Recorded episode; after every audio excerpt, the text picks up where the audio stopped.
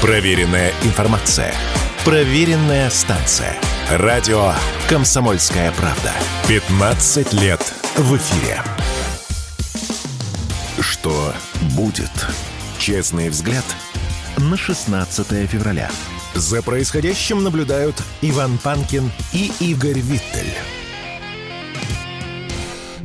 Возвращаемся в эфир. Приветствуем всех тех, кто к нам только что присоединился. Иван Панкин и Игорь Виттель в студии радио «Комсомольская правда». Трансляции идут, ну, конечно, в YouTube, канал Нео Панкин. Присоединяйтесь к трансляции, нажимайте на лайк, подпишитесь на канал, на колокольчик, чтобы вам приходили уведомления. В чате пишите. В середине этого часа, во время большого перерыва, микрофон будет работать. Пообщаемся в Рутюбе, Вконтакте, канал группа радио «Комсомольская правда», телеграм-каналы «Панкин» и «Виттель. Реальность». Так, приступаем к обсуждению. Приглашаем к разговору Артема Драбкина, директора Фонда сохранения исторической памяти «Я помню», члена ученого совета Музея Победы. Артем, здравствуйте. Добрый день. Артем, привет. А, скажи, пожалуйста, начнем. Вот, все никак не можем уже вторую неделю расстаться с интервью Путина Карлсону. Скажи, пожалуйста, вот этот урок истории, как ты думаешь, он повлияет, который вот это вот, буквально на 30 секундочек и потом на полчаса? 30 секунд он... или минута? Ну да. Э, повлиял он на умонастроение на Западе? Услышали или поняли ли что-нибудь? А, ну, на самом деле, нам очень сложно судить, э, что там произошло на Западе. Мы можем только смотреть на количество просмотров, которые они были. Я думаю, что, конечно, там 200 миллионов просмотров такого урока, это я считаю, что это самый эффективный урок о важном, да, если у нас сейчас э, каждый понедельник в школах проходит, то вот это самый-самый эффективный, который был. Самый важный урок о важном. Самый важный, самый, самый лучший, да. Э, поэтому э, кто-то узнал про, наконец, про Новгород, про княгиню Ольгу, так сказать, и про вообще древнюю историю. Может быть, там сейчас э, Такер рассказывает, как у нас тут прекрасно в метро. Ну, в общем... Э, Он вчера если... рассказывал, метро как Киевское. в магазине прекрасно у нас. Да, метро Киевское, да. кстати говоря. Ну, в общем, э, я считаю, что если бы... То есть, я так скажу, что если мы не, не потратили на это вообще ни копейки, то это вообще самая эффективная реклама России за последние, я не знаю, наверное, 10 как минимум 10 лет. А надо продолжать и как-то вот транслировать, но не всегда в формате президентского интервью. Допустим, там, у нас много около государственных и государственных институтов, которые, допустим, сделают талантливо, вот ты, ты же знаешь прекрасно, что на вражеском YouTube полно зарубежных, и наших, кстати, тоже проектов, когда показывают куски истории России. Ну вот в, в западном формате клиповое мышление, короткие ролики о взгляде России на происходящее сейчас в мире, в историю, да, то есть я так понимаю, что Russia Today там заработала репутацию, умудрилась официальная пропаганда чуть притушить Russia Today, а вот независимые такие э, в том же YouTube или на других носителях на других платформах вот показывает такое. И что бы ты стал показывать? Э, смотри, ну, во-первых, пропагандой на Запад я занимаюсь э, с начала 20 века, да, смысле 21 века. То есть я отправляю туда э, книги. Я имею в виду, что я делаю проекты с западными издательствами по переводу наших книг, воспоминаний ветеранов войны, исследовательских проектов э, для западного читателя. А в, тот, в то время э, и Запад достаточно много читает, и в принципе это достаточно эффективно. То есть трансляция своего взгляда на историю, она должна быть обязательна. Вот. А сейчас я думаю, что, конечно, некоторое окно для информации отсюда открыто, потому что на самом деле, э, ну, если мы вспомним историю, да, то опять вспомним историю, да, сейчас на 30 секунд, буквально чуть-чуть. А, вот. После войны начался, э, соответственно, после Фултонской речи Черчилля начался, началось противостояние СССР и Запада, очередной виток. И, естественно, началось формирование образа врага. И в том числе любая информация, поступающая отсюда, объявлялась недостоверной, при, объявлялась пропагандой, и это продолжалось в течение 50 лет. Поэтому пробить эту стену, которую возвели э, наши западные партнеры, очень и очень сложно.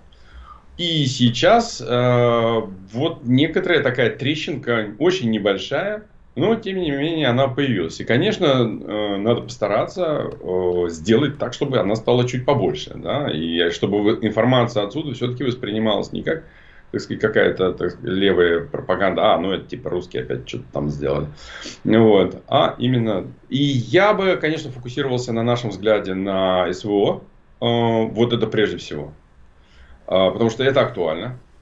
И на, нашей, на нашем представлении о том, как должна развиваться наша страна. Вот как она развивалась и как она будет развиваться. А вот можно э, сделать так на внутренний уже, ну прости за слово рынок, да, но для внутреннего потребления э, сделать так, чтобы без пафоса, без патетики ненужной э, гражданам России объяснять какие-то вещи, потому что я вроде как вот, например, человек образованный, и все мы и и так далее. Но слушая речь Путина, там я какие-то моменты из истории позабывал. А вот есть очень много людей, которым очень трудно объяснить, Почему такой, такая история с Украиной? А сразу возникает, ну, даже после самой блестящей речи возникают вопросы.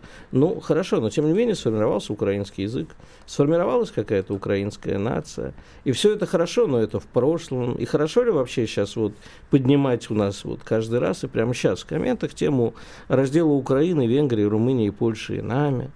а вообще пересмотр послевоенных границ. Мне кажется, что внутри России есть запрос на объяснение достаточно сложных тем и неоднозначных.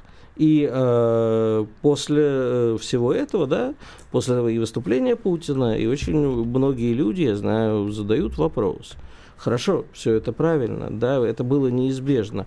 Но можно было бы как-то вот разобраться с Украиной, не начиная специальную военную операцию. Вот как им объяснить, что нельзя?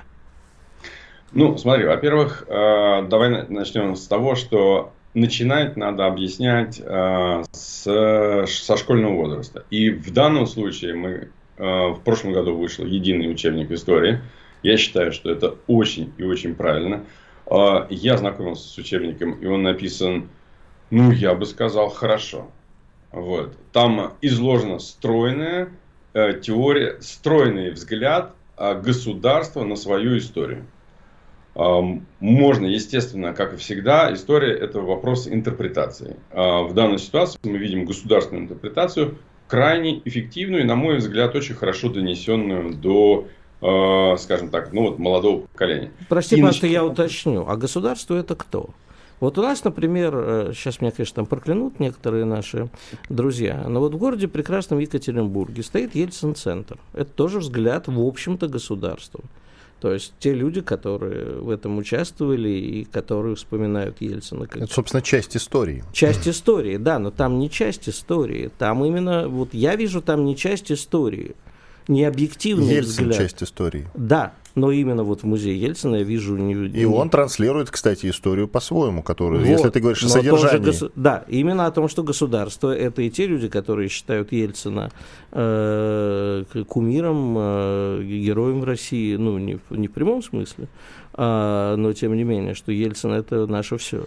А есть люди, которые считают, то же самое на Сталина до сих пор у нас взгляд не установился. У нас по-прежнему в головах идет гражданская война. Она не закончилась. Да, Артем, извини, я тебя перебил, просто мне очень Нет, интересно. Да, раз, э, то есть, просто... смотрите, Артем, очень важный момент, э, я скажу, который Виттель недообозначил. То есть мы вроде как допускаем, что есть Ельцин-центр, это тоже история России, да, мы это принимаем как бы. Я не знаю, фигурирует ли он в учебнике по истории, о котором вы говорите.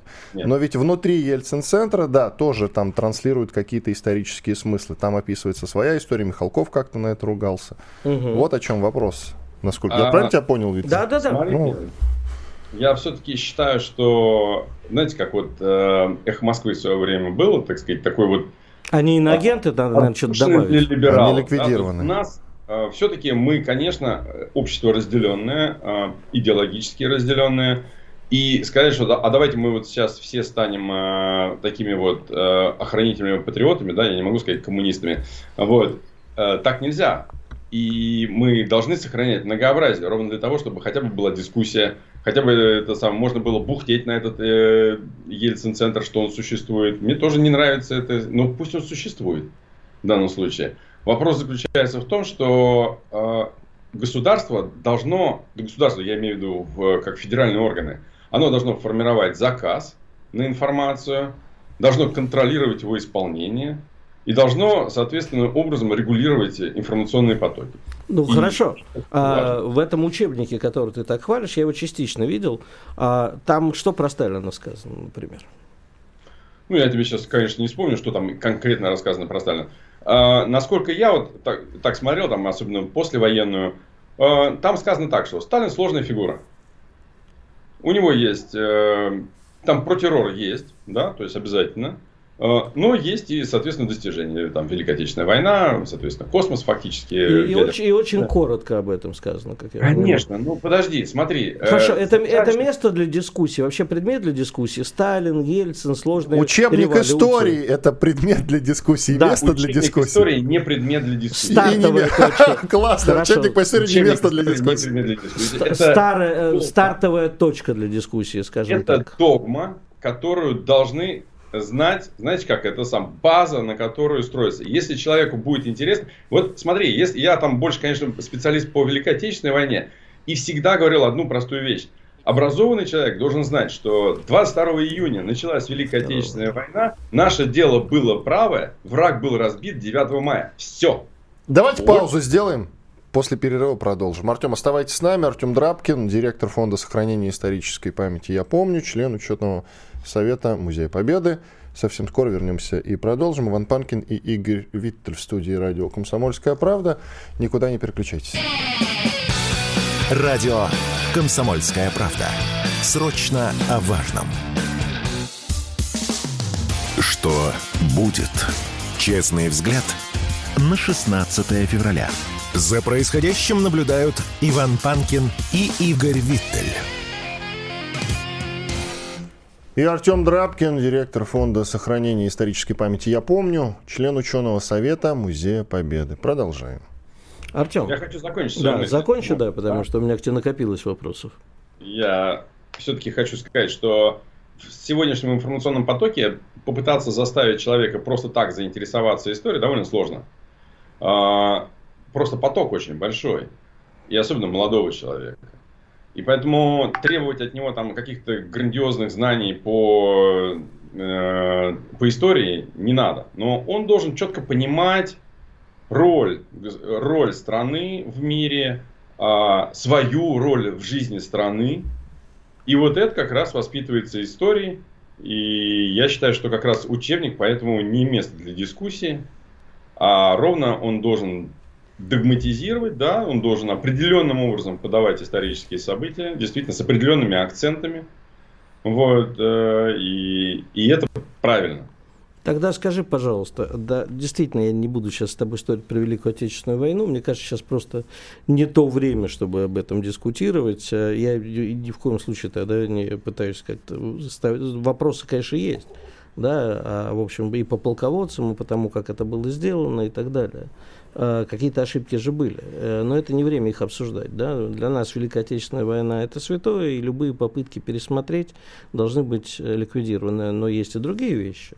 Например, мне кажется, что для понимания того, что сейчас происходит в мире, вот сейчас перед тобой был наш прекрасный сотрудник и замечательный журналист Дима Стешин. Он как раз сказал, что он очень внимательно сейчас пересматривает, перечитывает все, что было о войне Первой мировой.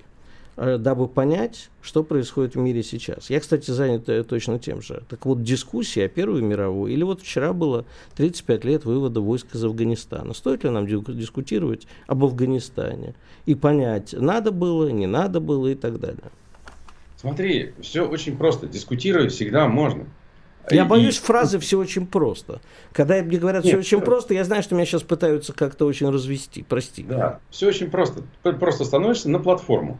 Если ты стоишь на платформе «наше дело правое» и враг должен быть разбит, то любая дискуссия превращается в обмен мнениями о том, как это должно быть сделано.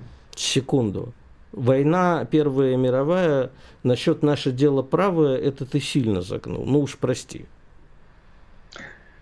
А, я, я, про, как... про Афганистан тоже можно поспорить. И, я в общем-то, наш президент этим часто и занимается. Я как человек, э, скажем, стоящий на позиции а, большой, большого значения государства в жизни общества и страны, Считаю, что любая дискуссия, я имею в виду среди тех, кто поддерживает свою страну, начинается с обозначения вот этой позиции. Если ты считаешь, что страна наша права, а она в общем и целом всегда права, для меня, то дальше ты просто обсуждаешь, какие были шаги сделаны правильно, какие шаги были сделаны неправильно, но в итоге они а, а должны... А наша страна это Российская империя или большевистская Россия, уж если откатиться туда? Кто прав-то был? А я считаю, что у нас э, об- обязательно должна выстроиться э, непрерывность истории от Российской империи через Советскую Россию к современной России. Ага, и не. Три флага. Вот то, что три флага повесили в поставили в Санкт-Петербурге, это абсолютно правильная вещь и то, к чему мы вообще должны прийти, то, к чему общество должно прийти.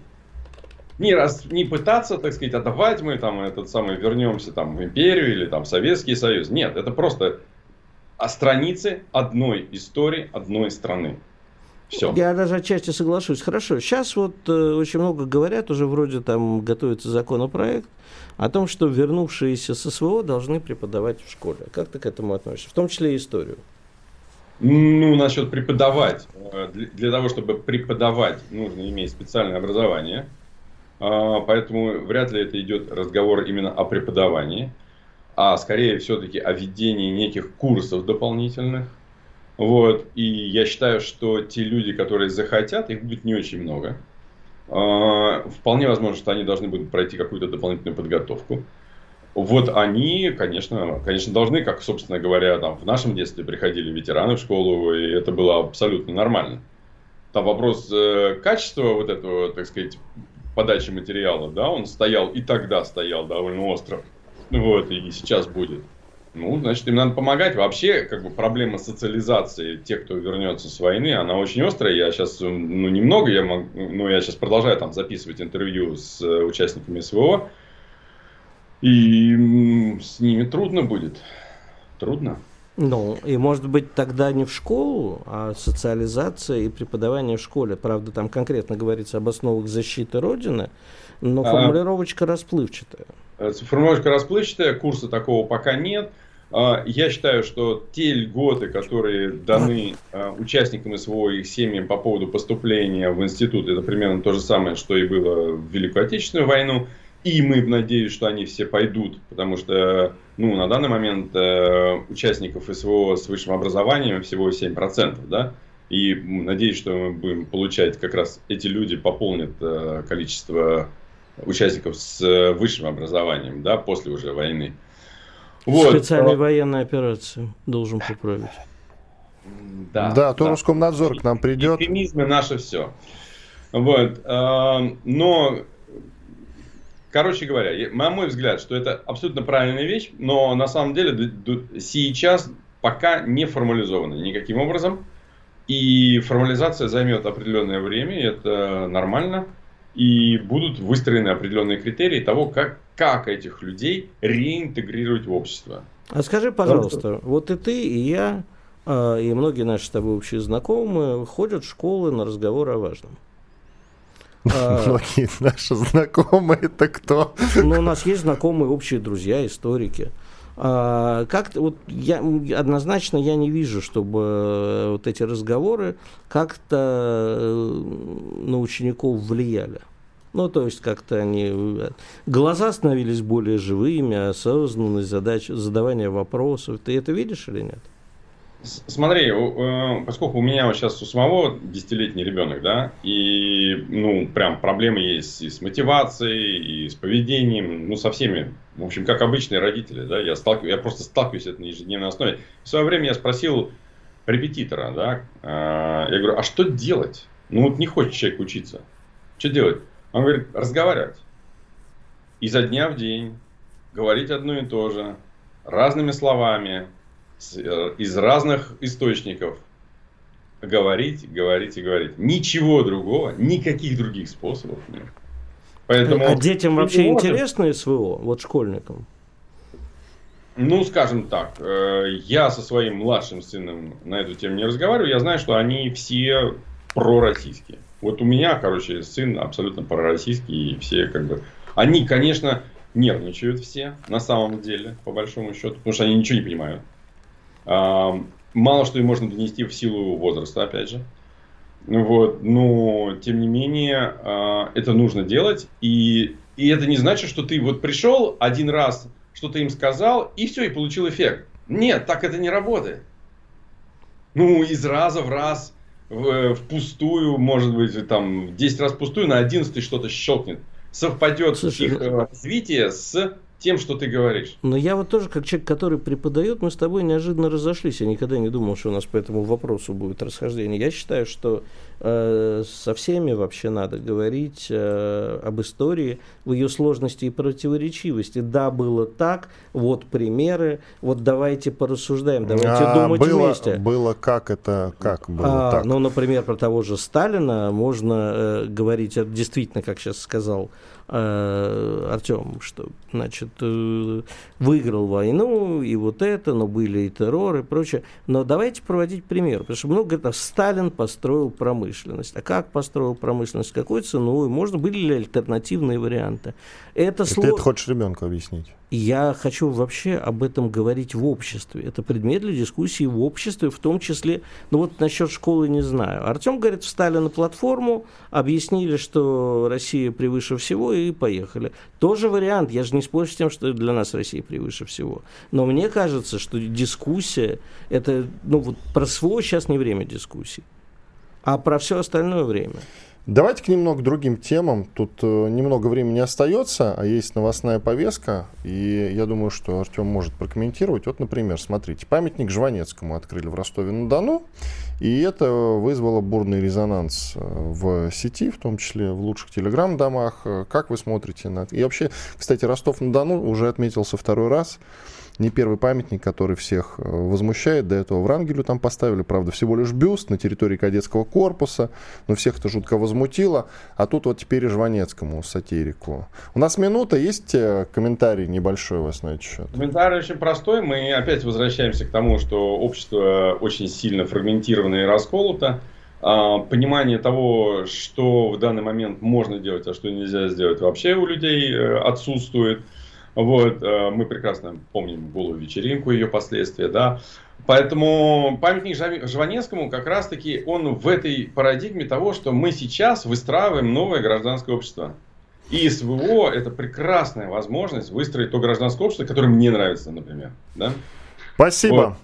Артем Драбкин, директор фонда сохранения исторической памяти «Я помню», член ученого совета Музея Победы, Иван Панкин, Игорь Виттель. У нас большой перерыв, микрофон в это время будет работать. Пишите ваши вопросы в чат на YouTube, в Рутюбе и во Вконтакте. Пожалуйста, сейчас посмотрим, ответим на самые интересные вопросы. Радио «Комсомольская правда». Никаких фейков, только проверенная информация. Что будет? Честный взгляд – на 16 февраля. За происходящим наблюдают Иван Панкин и Игорь Виттель. Возвращаемся в эфир. Иван Панкин, Игорь Виттель. К нам присоединяется Игорь Юшков, эксперт финансового университета и Фонда национальной энергобезопасности. Игорь Валерьевич, здравствуйте. Здравствуйте. Евросоюз не заинтересован в продлении контракта на транзит российского газа через Украину. Об этом заявила еврокомиссар по энергетике Кадри Симпсон. По ее словам, возвращение к привычным отношениям с Россией невозможно. Ну, дайте какой-то развернутый комментарий на этот счет.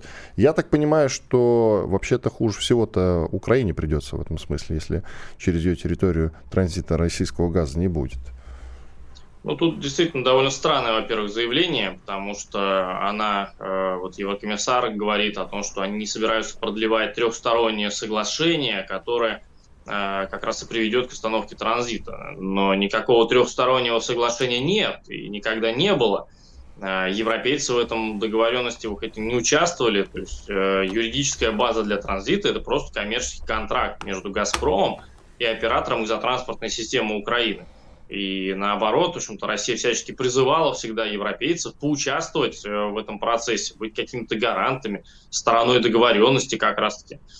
Европейцы, конечно, от этого отказывались и буквально говорили о том, что это ваши проблемы, как вы нам доставите газ, у нас есть долгосрочные контракты, многие из которых, кстати, действуют до 2040 даже года, и многие из них заканчиваются, ну, то есть э, вы должны доставить э, газ в австрийский газовый хаб Баумгартнер. Еще с советских времен он является точкой сдачи приемки нашего газа, и именно там меняется право собственности, уже европейцы потом раскачивают по своей территории. Ну, часть контрактов, конечно, там была и в Германии передача прав собственности, но вот традиционно это Баумгартнер. И сейчас через Украину, когда газ проходит, он фактически весь идет именно в Австрию, и там происходит э, передача прав собственности. Но европейцы в этом никак не участвуют.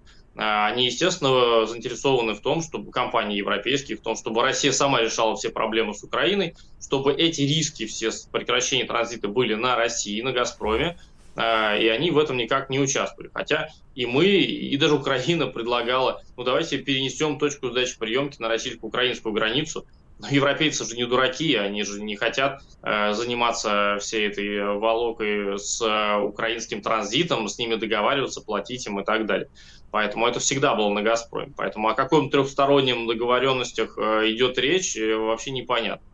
Э, и тут, конечно, э, можно предположить, наверное, что Еврокомиссия просто хочет выдать э, риск прекращения транзита за свой хитрый план и сказать, что если транзит прекратится, они сказать, ну мы так и хотели, это мы планировали, и хорошо, что это произошло. Э, потому что в реальности, конечно, от них в этом плане ничего не зависит. Э, но риск прекращения транзита есть, э, даже не дожидаясь э, окончания долгосрочного контракта. И на самом деле долгосрочный контракт для сохранения транзита вообще теперь не нужен. Потому что Украина с 2019 года стала зачем-то для себя переходить на европейскую э, систему регулирования газовых рынков, и э, она обязалась проводить постоянно аукционы. То есть не нужен долгосрочный контракт теперь. Они постоянно проводят аукцион, на который приходят все желающие прокачать газ через ее систему. ну, естественно, это только «Газпром» на практике и берут себе мощности по прокачке. То есть, ну, заказывают. Там есть аукционы на сутки вперед, есть на неделю, на квартал вперед и «Газпром» в них может участвовать. Более того, он участвовал в этом, и они проводили их уже. Например, в 2021 году, э, когда «Газпрому» нужно было больше качать, чем прописано вот в этом пятилетнем контракте нынешнем, а по нему он должен был прокачивать 109,5 миллионов кубов ежесуточно, э, и если ему нужно было больше, он как раз приходил на этот аукцион, Украина их устраивала, э, и заказывал себе дополнительные мощности. Поэтому это опробованный инструмент. Поэтому долгосрочный контракт вообще теперь не нужен, чтобы сохранять транзит. Э, и речь поэтому не о нем. Но э, все опасаются, что э, сейчас закончится отопительный сезон, и Соединенные Штаты перейдут к новой волне давления на российский газ, будут вытеснять нас окончательно с европейского газового рынка, ну и прикажут Украине прекратить транзит. Для этого, правда, разорвать контракт, вот долгосрочный, этот пятилетний, мало. Нужно просто санкции против «Газпрома» ввести, чтобы он не мог участвовать в тех самых аукционах. Э, либо сама Украина должна вести санкции против «Газпрома», ну, либо Соединенные Штаты ведут, а Украина будет ссылаться на эти санкции и не будет допускать его до э, этих аукционов. Соответственно, транзит Игорь, через Украину позвольте, тогда. Позвольте уточнить, извините, я вас перебью. Правильно ли я понимаю, что мы, значит, тут говорим о рисках, именно о рисках того, что Соединенные Штаты начнут давить? А почему мы сами? Ну, вы понимаете, ну, я понимаю, что сейчас тут речь не, не скорее не об энергетике, но вам не кажется странным, что в момент СВО мы продолжаем торговать с врагом, ну, использовать транзит, они зарабатывают на эти деньги, на этом деньги. Поставляем газ в Европу, которая нас уже душит всеми возможными почти санкциями. И э, ведем себя как-то, в общем, не как страна, которая э, находится в состоянии специальной военной операции. Может быть, нам самим прекратить это все? Ну, здесь э, я могу сослаться только на официальную российскую позицию Владимира Путина, который недавно это как раз отвечал на этот вопрос во время большой пресс-конференции, совмещенной э, с э, прямой линией. Э, вот он буквально отвечал на этот вопрос. Почему мы не отключим газ европейцам? Они против нас, по сути, воюют, поставляют оружие, наемников Украине и так далее.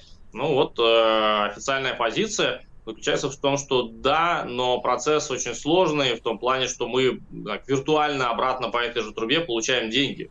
То есть мы зарабатываем, да, сейчас объемы действительно не такие большие. Вот в 2021 году «Газпром» трубопроводным транспортом поставил 160 миллиардов кубов в Европу, а в 2023, вот сейчас по итогам прошедшего года, где-то 27.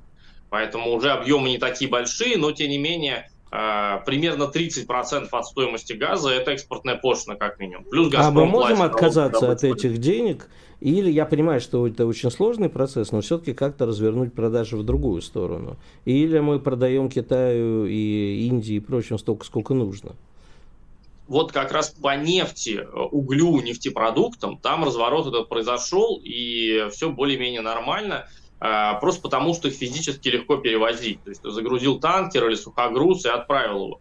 С газом в этом плане разворачиваться гораздо сложнее, просто потому что физически его нужно э, перемещать ну, более трудными путями, что ли. То есть нужна инфраструктура, нужны либо газопроводы в другую какую-то страну, либо заводы по сжижению газа. Пока мы сами ни один завод по сжижению газа на собственной технологии не построили, вот Новотек и Газпром, э, две газовые компании, в прошлом году только запатентовали технологию строительства крупнотоннажного СПГ. Но есть ли у нас оборудование для того, чтобы на базе этой технологии построить, здесь еще большой вопрос. Но в любом случае, э, даже если мы, вот, например, подписали контракт э, по поставкам по силе Сибири в Китай, сила Сибири-2, в Китай на 50 миллиардов кубов, большой проект – то несколько лет потребовалось бы на строительство этой трубы, и э, Китай, Китаю сразу все 50 миллиардов кубов в первый же год не нужны, и поэтому он постепенно бы еще и выходил на эти объемы. Поэтому это долго, вот именно просто потому, что физически газ сложно транспортировать. Поэтому там такого разворота не произошло. И вот, как я сказал, мы со 160 сократились до 27-28 примерно поставок в Европу миллиардов кубов. И вот все, что мы не поставили в Европу, мы просто не добываем. То есть у нас добыча сократилась. Ну, там постепенно идет наращивание поставок в Китай по силе Сибири-1, но это совершенно другие месторождения, и в любом случае мы бы их наращивали. Мы немного стали поставлять в Узбекистан, но опять же мы в любом случае бы это сделали, э, это не совсем там разворот на восток. Поэтому э, вот здесь и сейчас быстро развернуться по газу, так как это произошло с нефтью, нефтепродуктами, углем, не получится. Э, поэтому здесь э, у нас большие расходы, у нас дефицитный бюджет второй год – и в этом плане деньги нужны, в том числе на оборонные расходы. А, поэтому вот опять же могу сослаться только на официальную позицию. Я понимаю, что это много эмоций вызывает, потому что мы не только а, за транзит газа платим Украине, также транзит идет и нефти. Правда, там не совсем мы платим, а покупатели, но тем не менее мы поставляем эту нефть, и более того, мы там в 2022 году, например, поставляли в Польшу нефть. Там много вопросов, конечно, к этой торговле, но опять же не стоит забывать, что мы от этого тоже зарабатываем.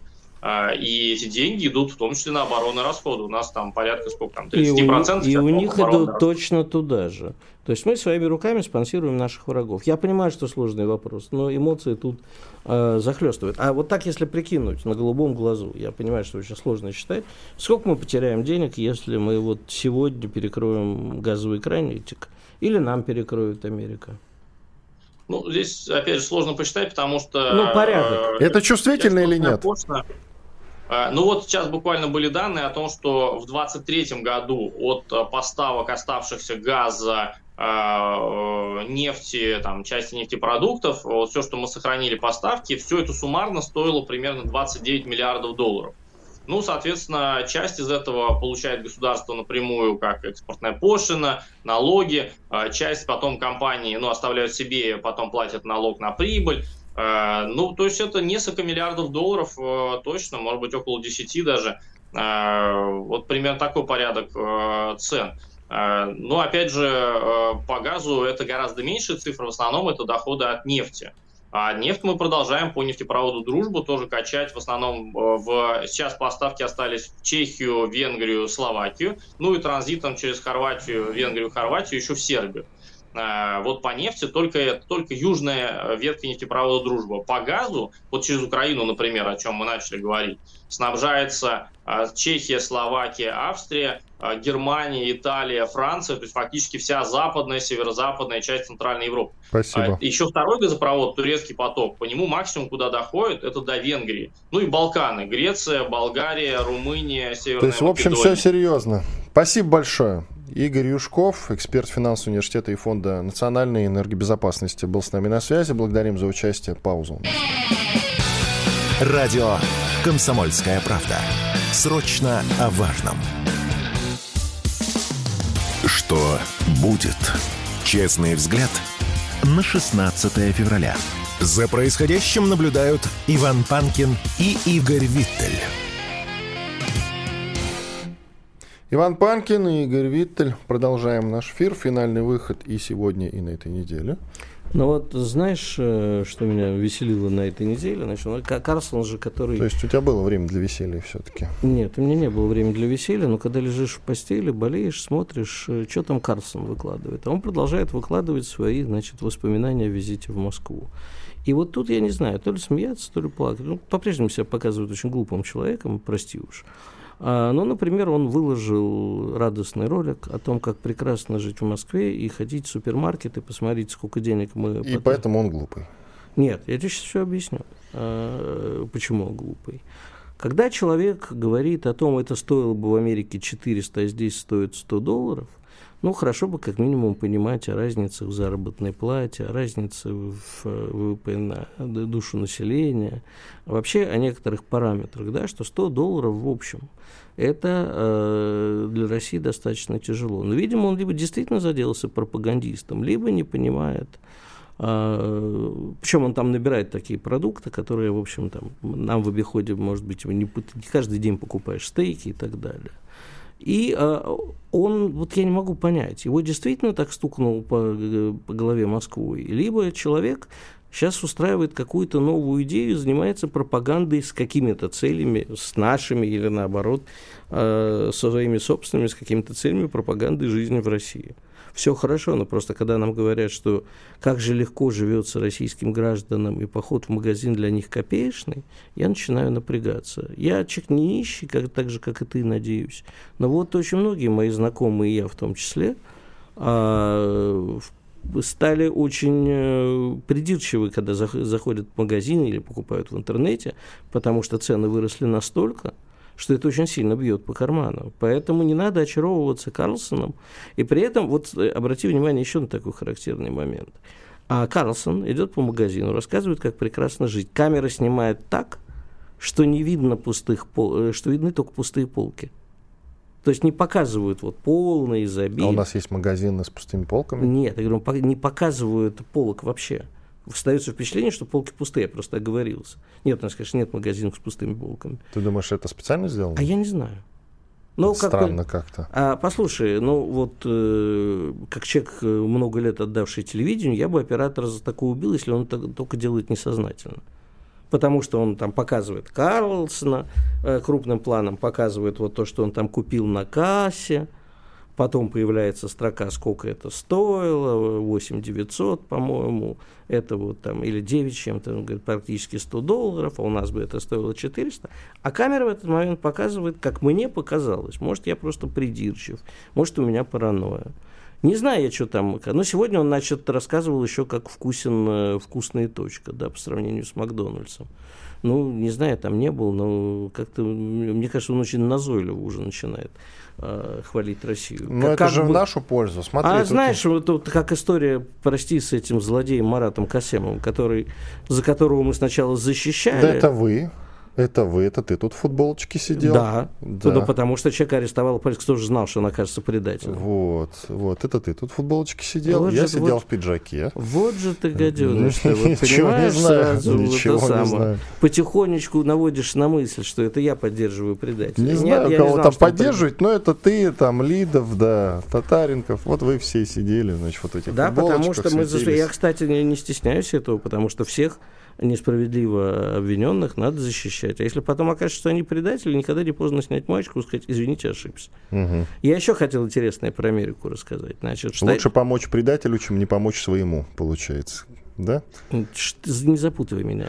Короче, в стате Джорджи, где Трампа, значит, пытаются засудить за то, что он э, э, как бы вмешивался якобы в подсчеты выборов прошлых, а, и это ему грозит снятием с дистанции. Неожиданно выясняется, что Трамп фартовый, видимо, либо его адвокаты молодцы.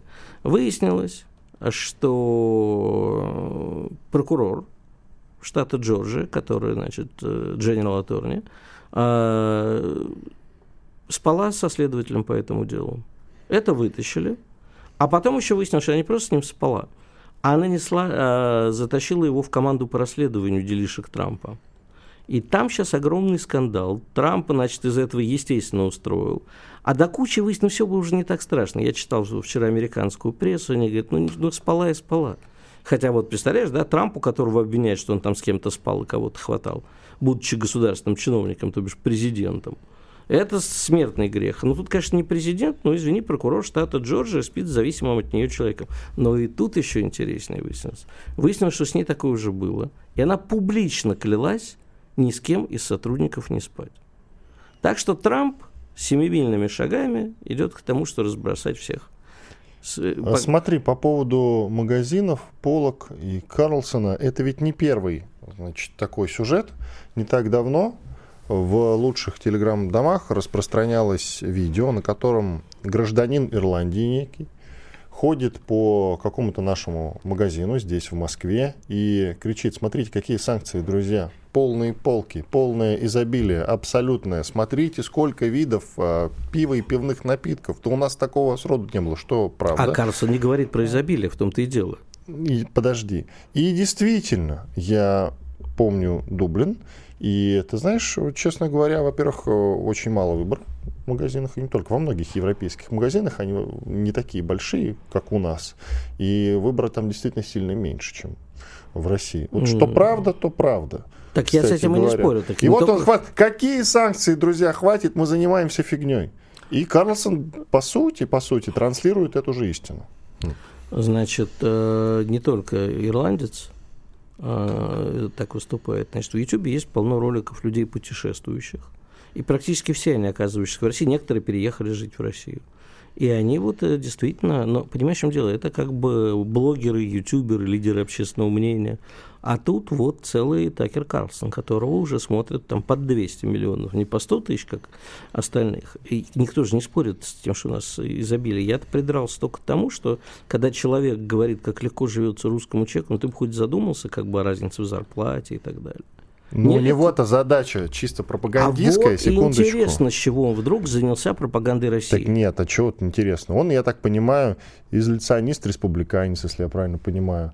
Это удар по демократам. Он транслирует как раз э, прямо противоположную точку, которую сейчас они навязывают в американском Нет, обществе. я не соглашусь. А я не говорю, что это так, я говорю примерно. Из... Конечно, мы не Изоляционист знаем. говорит, что Россия это, конечно же, зло, но мы не будем там и, ввязываться в историю с Украиной только потому, что Россия зло. Мы с Россией должны, хоть она и зло, сохранять нормальные ровные отношения, торговать и так далее. А где он сказал, а, что а... Россия зло?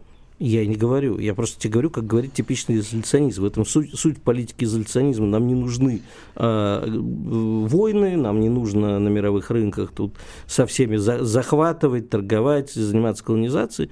Мы занимаемся своей внутренней политикой, а со всеми поддерживаем ров, ровные отношения. Россия, конечно, зло, потому что человек, который в России, в Америке скажут, что Россия это не зло, значительная часть может сожрать с потрохами. Не надо Такеру Карлсону говорить такого. Но когда человек так подозрительно хвалит Россию, у меня начинают возникать вопросики. Это И чисто предвыборная похвала. Ну, Даже вот если так, я... нам она на руку.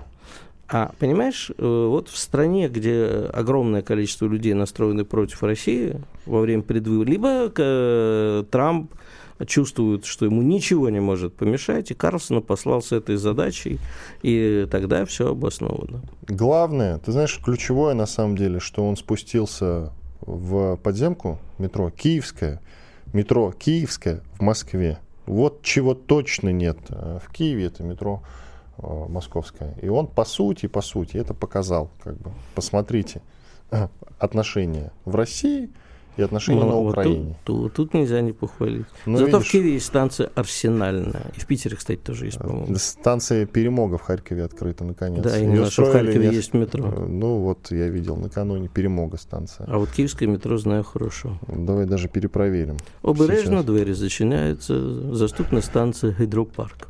Метро Перемога я видел накануне. Да. Э, Победа, станция метро Харьков. Причем она строилась много лет, и наконец ее открыли. Единственная станция метро, которая после, по сути, на, начала нашего конфликта с Украиной с 2014 года открыта на Украине. Я, я знаю, зачем они это сделали. Открыли они просто заранее, метро. Они, они заранее готовятся к нашей победе и хотят нам, э, вот в день, когда мы войдем в Харьков, ее из перемоги делают просто ста- ста- табличку, да, поменяют на станцию Победы. Да можем оставить украинское название, что плохого. Тоже вариант. Ничего не вижу. Но спасибо, нам пригодится метро. Так, по поводу 35-летия вывода советских войск, ты еще хотел несколько слов сказать из Афганистана. Я могу только сказать одно. Вот уроки, которые из этого надо извлечь. Главный урок, что к вернувшимся с войны, к вернувшимся с исполнения интернационального долга и специальной военной операции нужно относиться очень бережно. И ни в коем случае вот это хамское, которое звучало 35 лет назад, не мы вас туда посылали, оно не должно звучать. Вот каждого, кто такое скажет вернувшемуся со СВО, нужно отрывать голову. Кстати, и вот в контексте этого разговора я полностью поддерживаю все те драконовские меры и законопроекты, которые у нас принимаются в большом количестве по поводу дискредитации э, российской армии, дискредитации участников СВО, что, по сути, повторение из одного, вот, э, из первого во второе. Но да ничего, это как раз, если вспоминать вот эти самые уроки, оно может быть и необходимо, действительно. Иван Панкин и Игорь Виттель были здесь, остались довольны до понедельника. Друзья, доживем, все будет хорошо. Радио «Комсомольская правда». Мы быстрее телеграм-каналов.